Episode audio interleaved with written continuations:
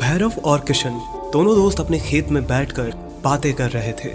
उनका खेत गाँव की सीमा पर था, जिससे सटकर वो श्रापित जंगल था।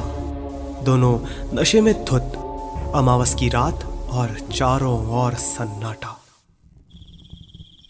इस इस गाँव के जंगल ने ना सारे शिकारियों की नाक कटा दी है।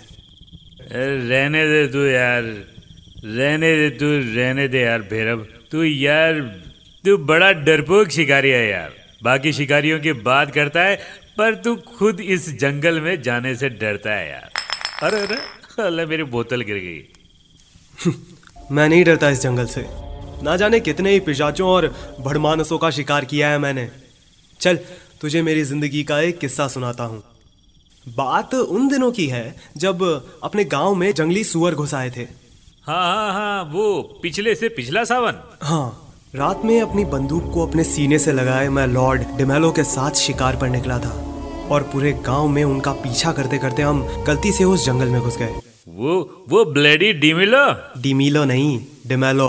वो दोनों दोस्त नशे में धुत बेखौफ उस जंगल के किनारे बैठकर यही सारी बातें कर रहे थे। पर उन्हें ये भनक भी नहीं थी कि उनके साथ क्या होने वाला था। उस रात गाँव से दौड़ते दौड़ते हम इस शापित जंगल में पहुँच गए। मैं और डिमेलो दोनों अलग अलग दिशाओं में चले गए। मैं अभी कुछ दूर पहुँचा ही था कि तभी मुझे डिमेलो की चीख सुनाई दी। मैं उस आवाज़ का पीछा करते करते जब वहाँ पहुँचा तो मैंने पाया कि डिमेलो बुरी तरह घायल ज़मीन पर लेटा हुआ है।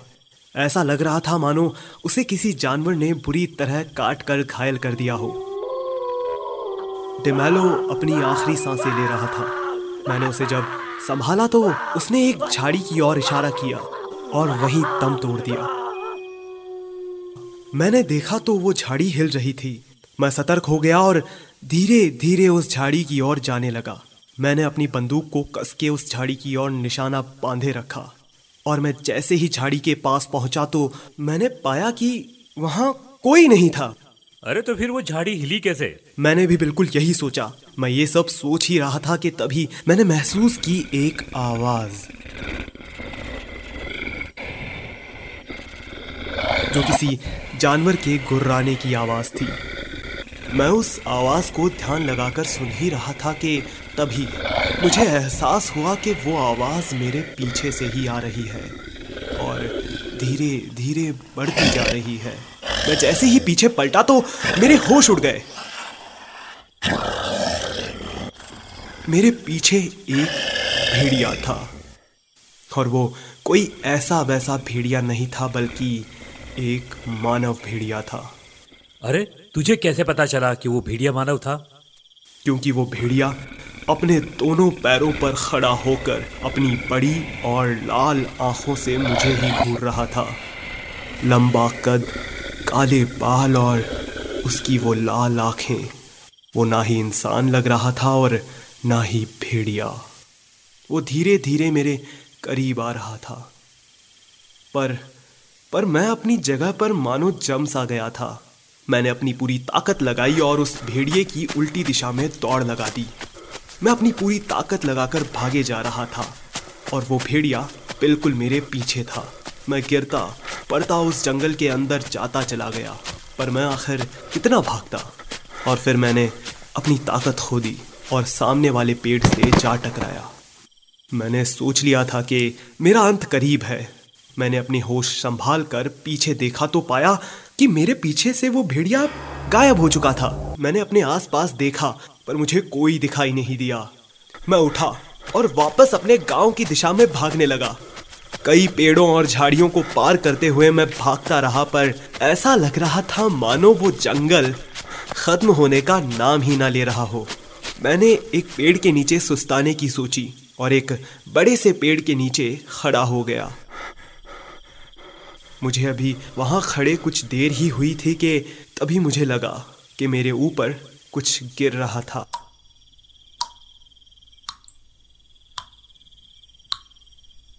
मैंने अपने हाथों को ध्यान से देखा तो वो खून था। और अचानक और अचानक से एक लाश मेरे सामने आ गिरी। वो लाश थी टिमेलो की। बस इतना ही नहीं, मैंने अपनी नज़रें उस लाश से हटाई ही थी कि तभी अचानक से पता नहीं कहाँ से वो वो भेड़िया मेरे सामने आ गया। मैंने कहीं सुना था कि हर पूर्णिमा की रात को मानव भेड़िया अपने शिकार पर निकलता है। और अपनी भूख मिटाता है। मैं मान चुका था कि आज इस भेड़िए की भूख मुझसे ही मिटेगी। ये सब मेरे दिमाग में चल ही रहा था कि तभी उस भेड़िए ने मेरी ओर छलांग लगा दी और वो, वो मुझे बुरी तरह नोचने लगा। फिर क्या हुआ?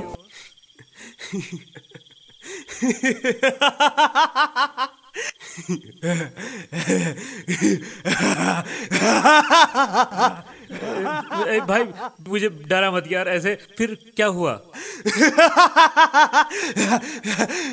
तू ऐसे ही डरा मुझे मैं जा रहा हूँ यहाँ से। अच्छा अच्छा अच्छा सुन सुन मैं मैं मज़ाक कर रहा था। मेरी तो डिमेलो की लाश देखकर ही पट गई थी और मैं वहाँ से उसी वक्त रफू चक्कर हो गया था।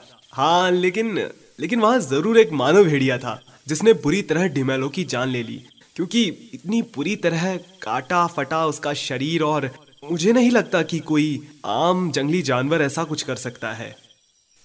बाकी सब तो ठीक है यार पर तूने एक बात बिल्कुल गलत बताई है। मानव भेड़िया सिर्फ़ पूर्णिमा की रात को ही नहीं बल्कि अमावस्या की रात बल्कि और भी बहुत सारी रातें ऐसी होती है जिसमें अपना रूप बदल सकता है। अच्छा तुझे बड़ा पता है। हाँ। हाँ क्योंकि मैं खुद एक मानव भेड़िया हूँ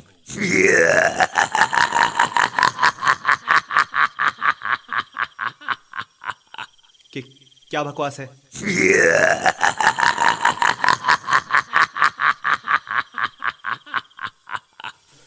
क्या बकवास है किशन? किशन ये ये ये तुझे किशन ये ये ये, ये, तुझे क्या हो रहा है? किशन किशन नहीं न, न, नो। नहीं